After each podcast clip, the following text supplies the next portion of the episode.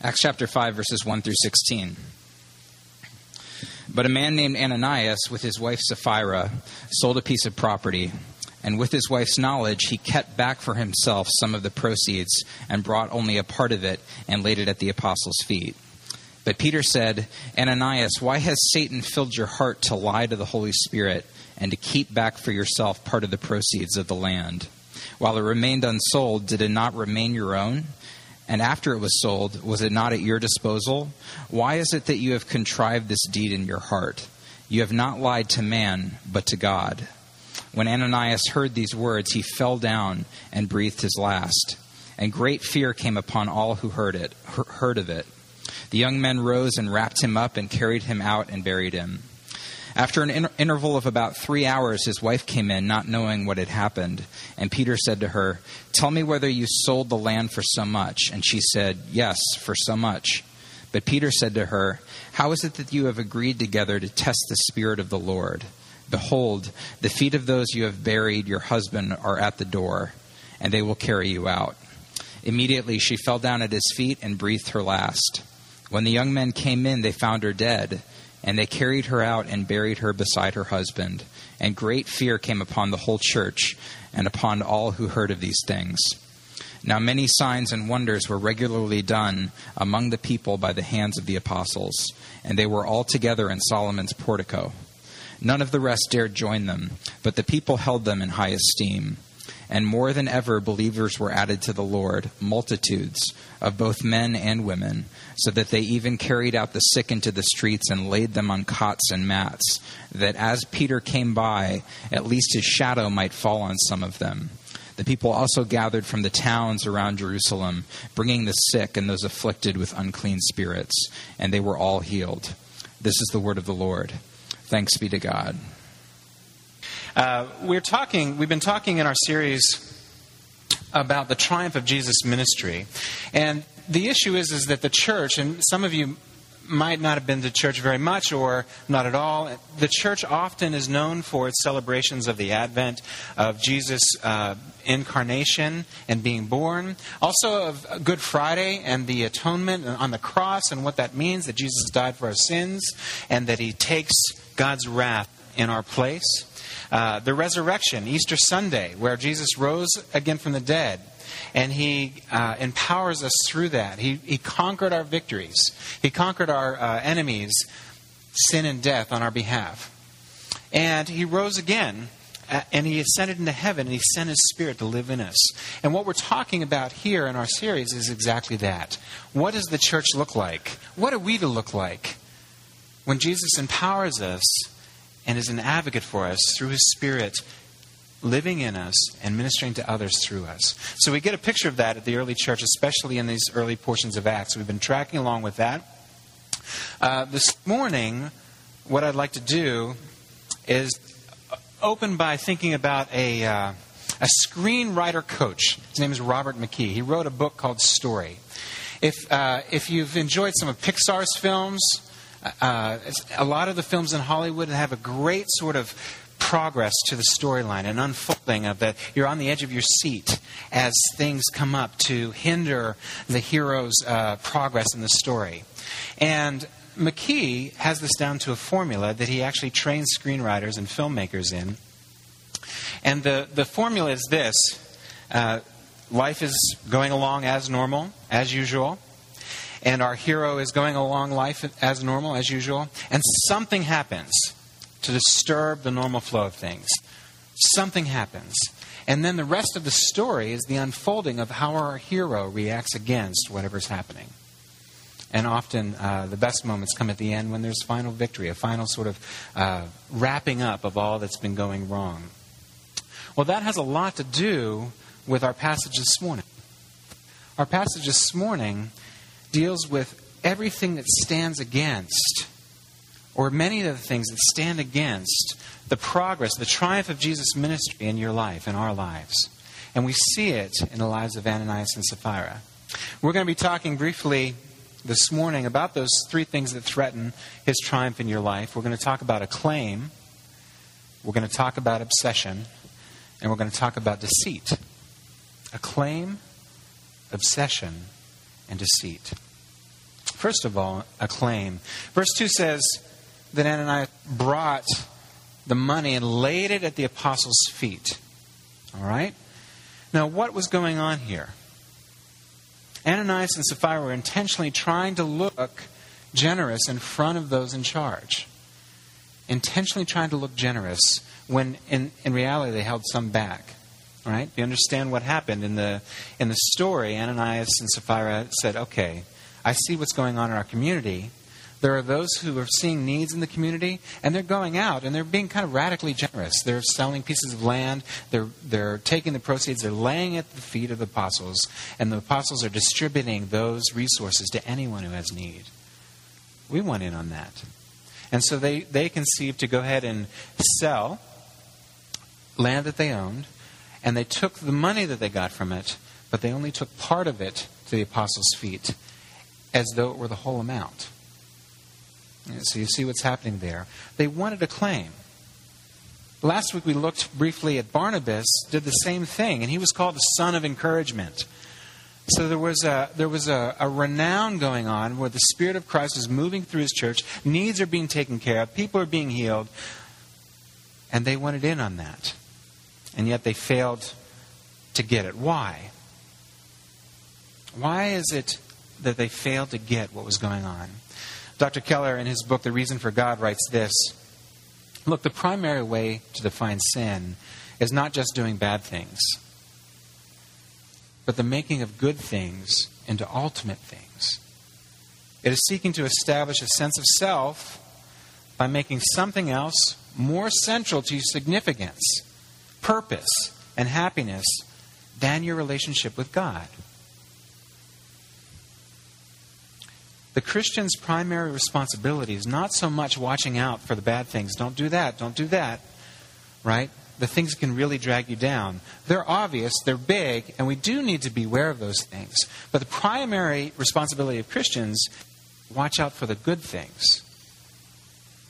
Well, you might ask, how can it be a problem to want good things?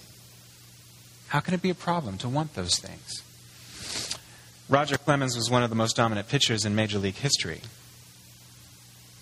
354 wins, 4,672 strikeouts, the third most all time in Major League history.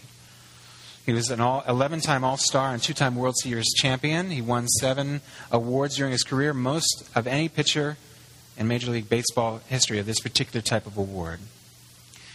He was a talented pitcher.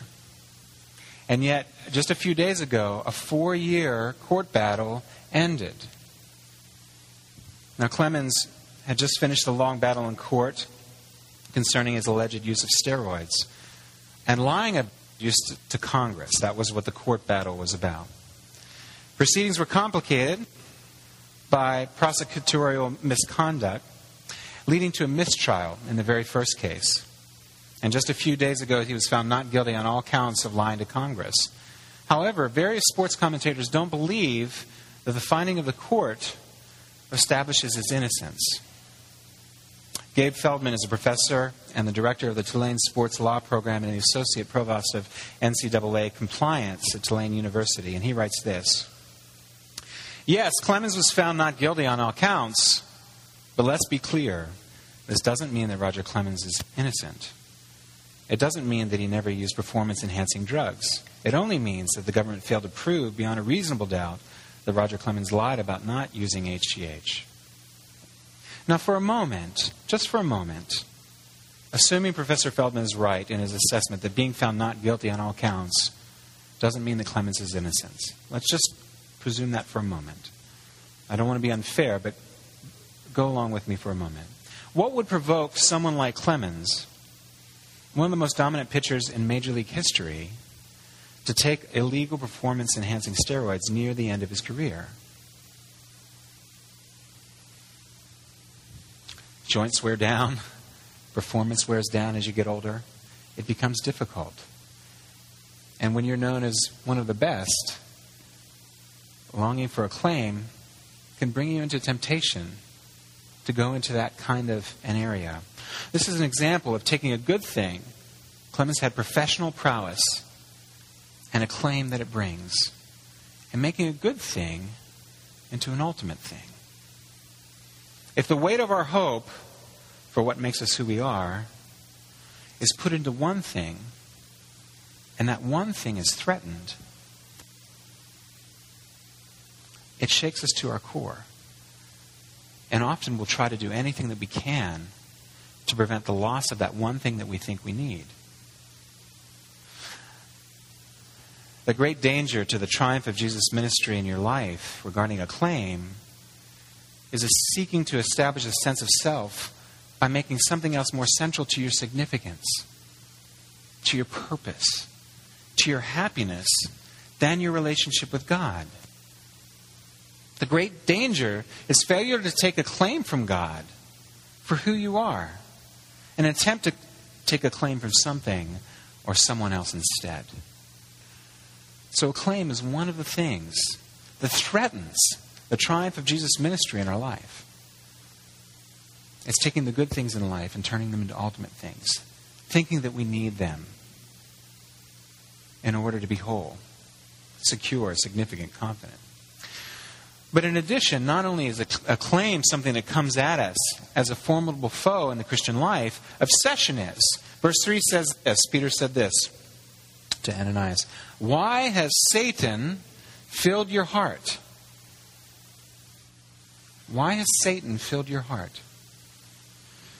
I uh, read uh, a definition for the word obsession, and it says the domination of one's thoughts or feelings by persistent idea, image, or desire. Satan so filled and controlled Ananias' heart that he was carried away in his actions. Now, what does that look like? Thomas Brooks was a Puritan writer, and he wrote a, a little a book that's available by Puritan paperbacks. Is that, is that the name of that press?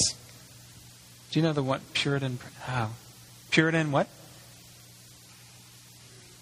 Yeah, no, I'm missing the I'm missing the um, the publisher. There's a publisher that, that goes ahead and publishes paperback versions of all of the old uh, out of print books, especially by the Puritans. And the Puritans were an interesting lot because they existed before the dawn of modern day psychology. And we talked about that before, how their treatment of the heart spiritually is unique in, in the unfolding of Reformed faith in history because they look at it before uh, our culture began to psychologize and over psychologize who we are. It's not that we're less than psychology would tell us in some cases, but there's, a, there's the uh, temptation to take psychology as a discipline and look only through that lens and define us by only that lens right?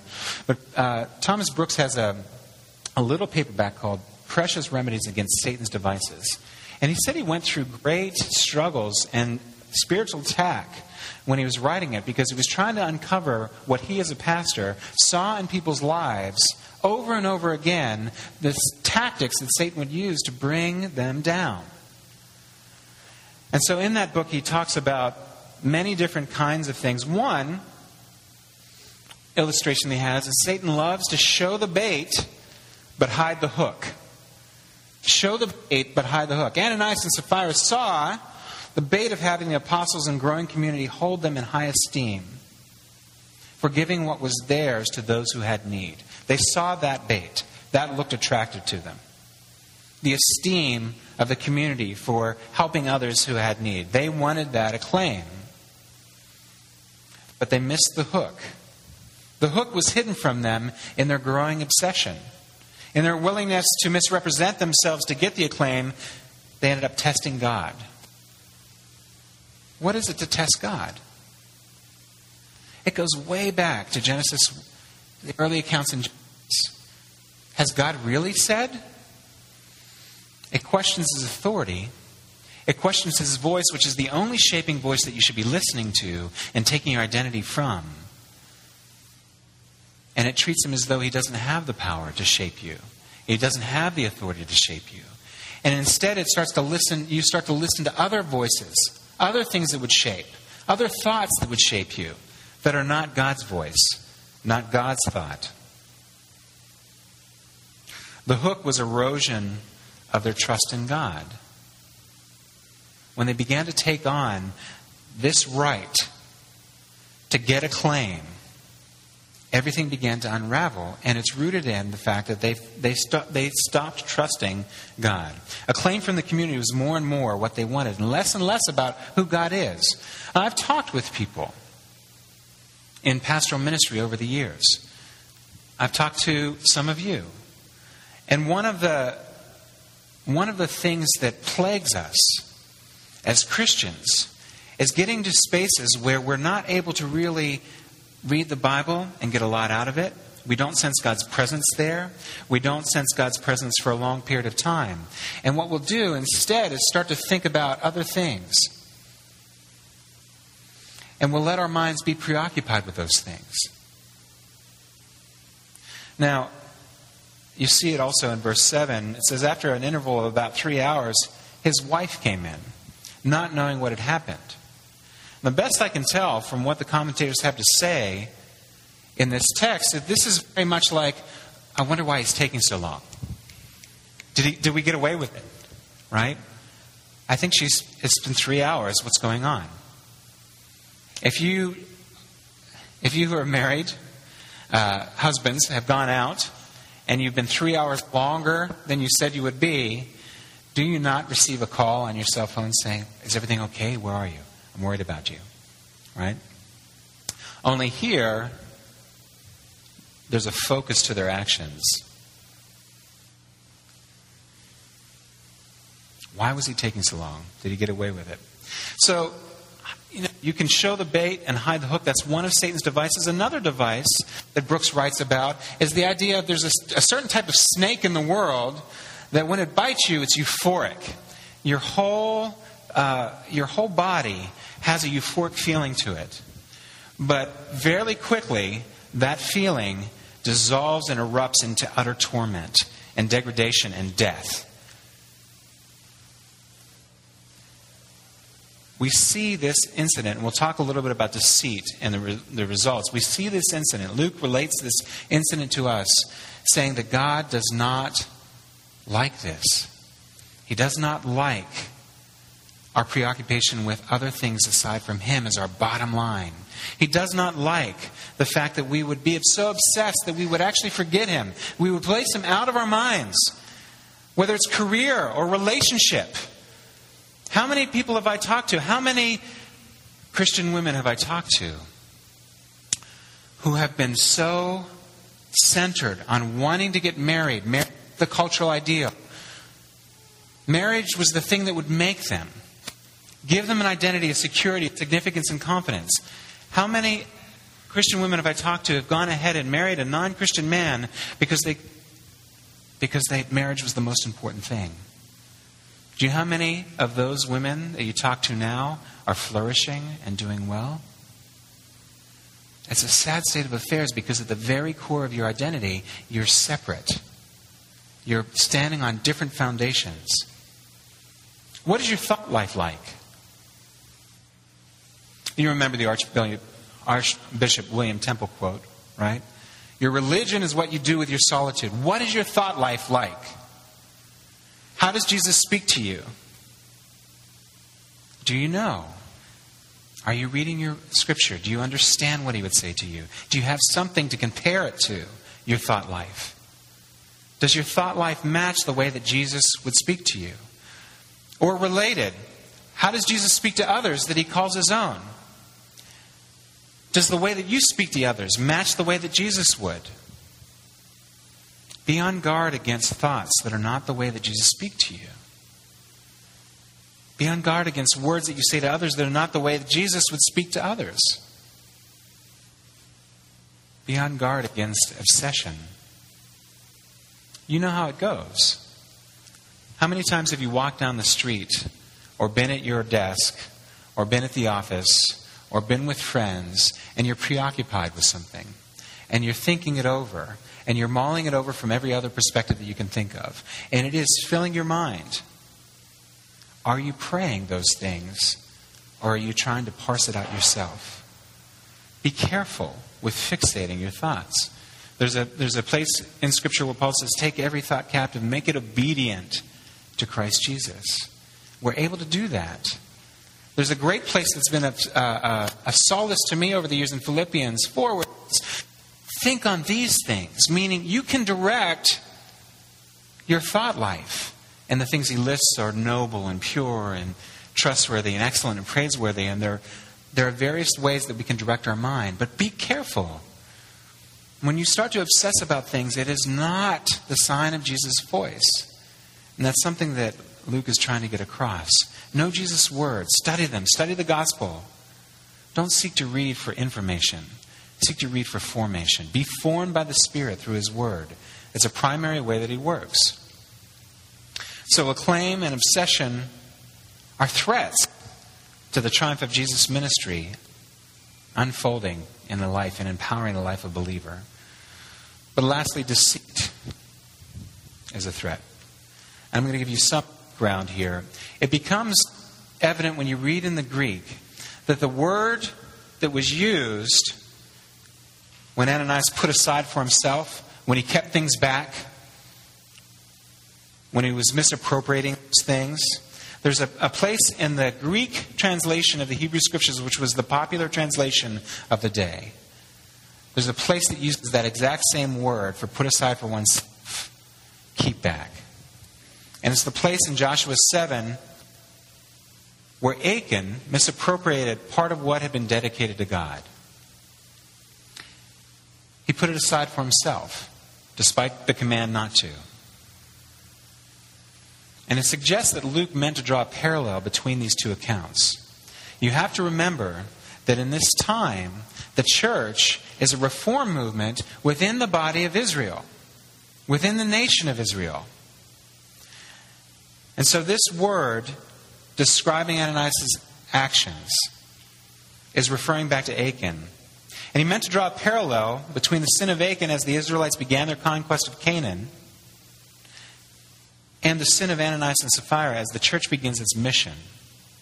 And both of these accounts receive definitive and immediate judgment by God. Now, there's, uh, in, by way of background, as we cover this account of deceit, I want you to know that I don't believe that this result for Ananias and Sapphira is regular result that we will see as a result of our deceit in the life of the church today. Why do I, why do I say that? Number one, I think here, because of the link between Achan and his sin, and Ananias and Sapphira and his, their sin, and the idea that Israel, we're in a time of redemptive history where Israel is being formed. It's a reform movement to be the church, reform movement within the church. It's a punctuated moment within history, within redemptive history. God dealt with the people of Israel very directly and very quickly, often, through judgment. And we see that happening here. But we also see in other parts of the scripture Dwayne, before he left, what was the one thing that he taught on that was so powerful? He taught on many things that were powerful. But everyone agreed that we saw a lot of power in him as he was uh, preparing to leave. What was he preaching on? Therefore, there is now no condemnation for those who are in Christ Jesus. If that is true, then how can this be normative? How can this be the regular way that it unfolds? So I'm suggesting that it's a punctuated moment in redemptive history to show the importance. Another example of this is in the way that we parent our children. One of the things that we're told in the Christian community to live out of the gospel as we parent is that we do not punish. We don't even use that word. Why? Because Jesus took the punishment. We discipline as a father disciplines a loved child, but we do not punish because Jesus took it. So there's too much at odds in the rest of the fullness of the gospel to take this one moment and say, this is a regular moment. I've got to be frightened of God. If you were in Jesus, Jesus took judgment on your behalf decisively, finally. On the cross, he said, It is finished. So God judges here.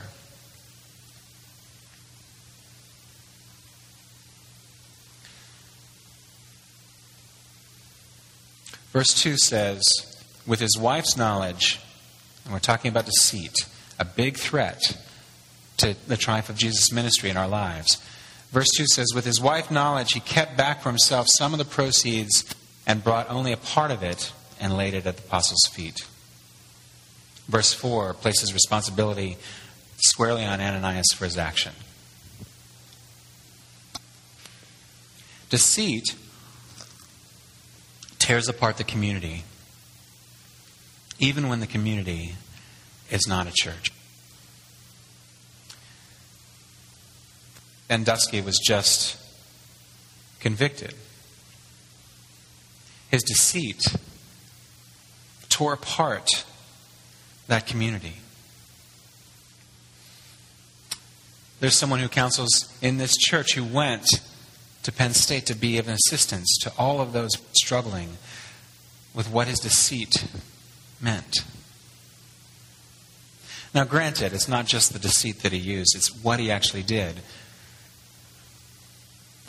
And I've, I've seen a lot of the reports on the news, and here's the standard line, okay? Here's the standard approach to thinking about Jerry Sandusky and what he did.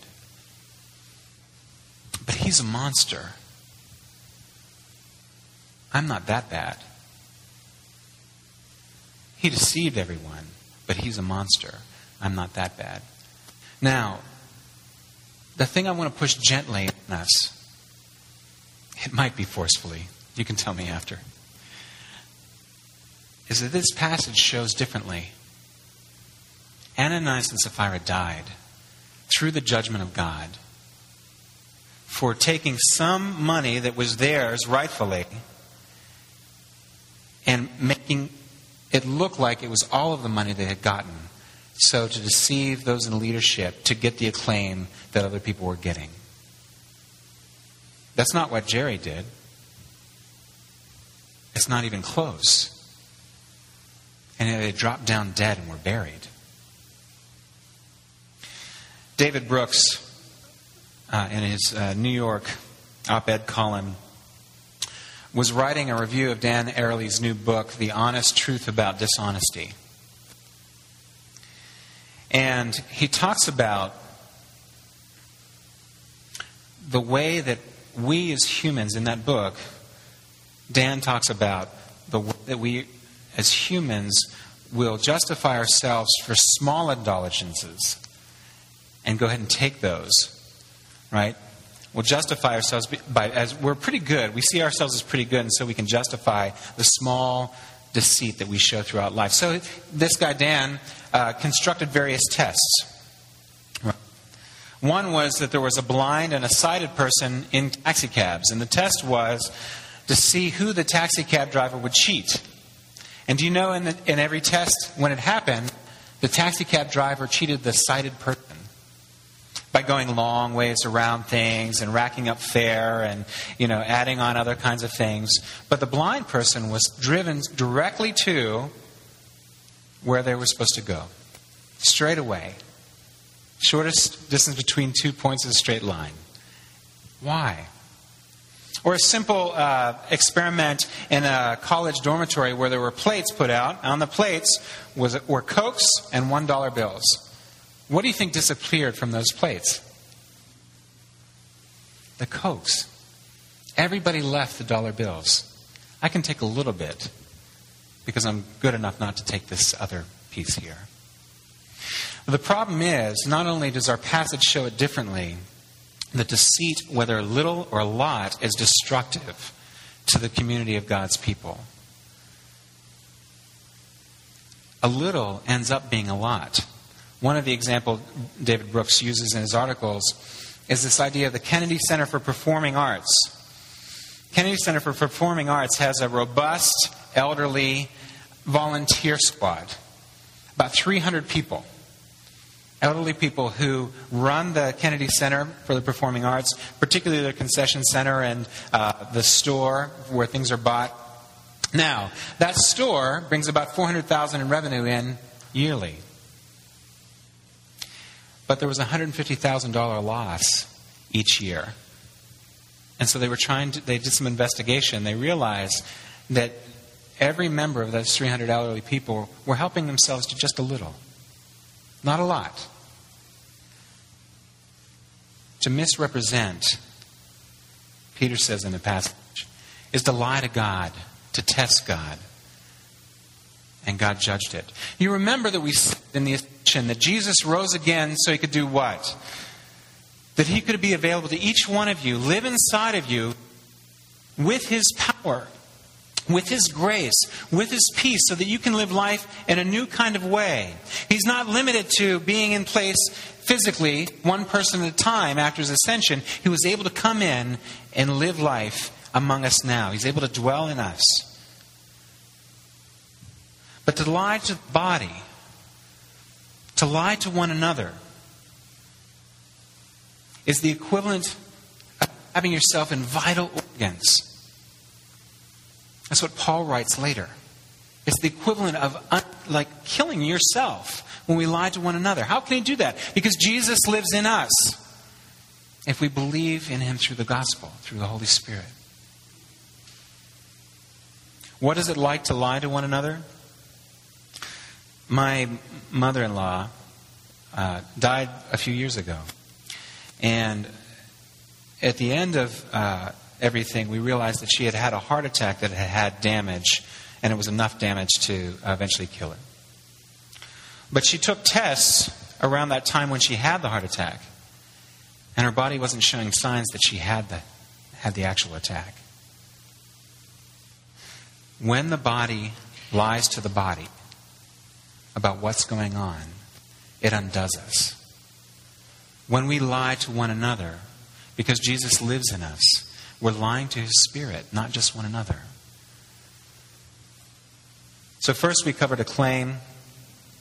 The key point is that your primary responsibility is not so much watching out for the bad things in your faith. We've got to do that, but it's not so much that, it's watching out for the good things as well. Second, we covered obsession. The key point is take care to match your thought life and your word life to the way that Jesus talks to those he calls his own. How does Jesus speak to you? How does he speak to others? And third, for deceit, the point is that it dehumanizes you, but it destroys the community. The main idea that we're talking about here boils down to this Jesus won the acclaim so that you don't have to struggle as an orphan, trying for the acclaim of those to whom you so desperately want to belong or be valued by, trying for the acclaim of that thing that you might achieve. Jesus has brought the acclaim of a Father that can never be taken away from you. The gates of hell cannot prevail against it. Jesus himself said so.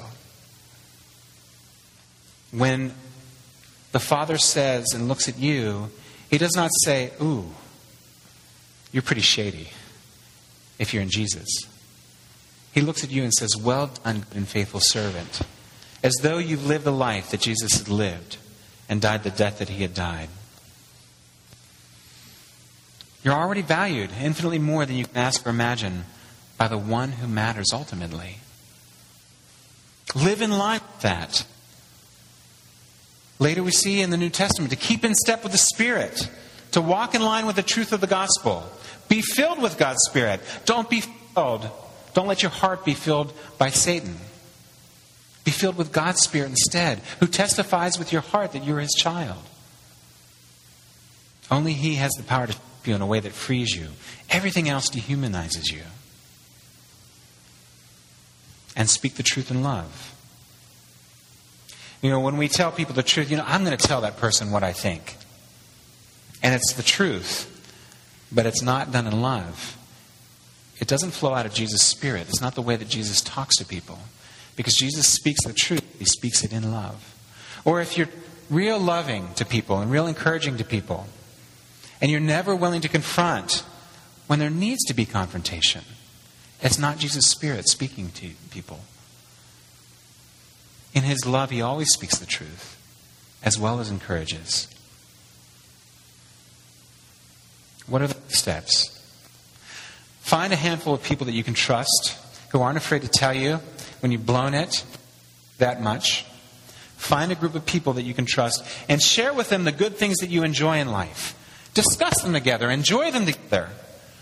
But also ask them to consider with you in prayer is there any danger of you turning one of the good things in your life into an ultimate thing? Is there any danger of or trace the moments when you fall spiritually with them. We all have them. We fall down spiritually. Trace those moments with them back to the good things that you were trying to get, but prevented from having. Prevented from having. And finally, pray about these things in your life together. The Lord loves you. He wants to make you like Him. He's promised to do so. He's promised to complete the work that He's begun in you. Are you going to let him? Or are you going to stand against? Are you going to stand against the things that threaten Jesus' triumph in his ministry through his Spirit? Let's pray together. Heavenly Father, thank you for uh, this passage. It's hard. It's difficult to look at the things that would threaten the beauty of your love to us. And yet there are things, things like acclaim, things like obsession, things like deceit. They are not of you. Instead, we ask that you would make us a community that flourishes in the richness of your gospel by the power of your Holy Spirit.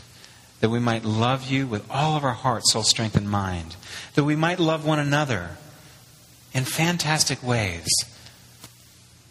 Not just terminally casual ways but in deep, gospel enriched, Holy Spirit driven ways where we're truly coming alongside of one another, where we truly know what's going on behind the scenes, where we're truly made new by your Spirit day by day. And will you let us be a community that witnesses to the world that your gospel is true, the good news of what you've done is true, and that you make it manifest in us, that we might be a good witness for you. Be with us now. It's in your name we pray, Jesus. Amen.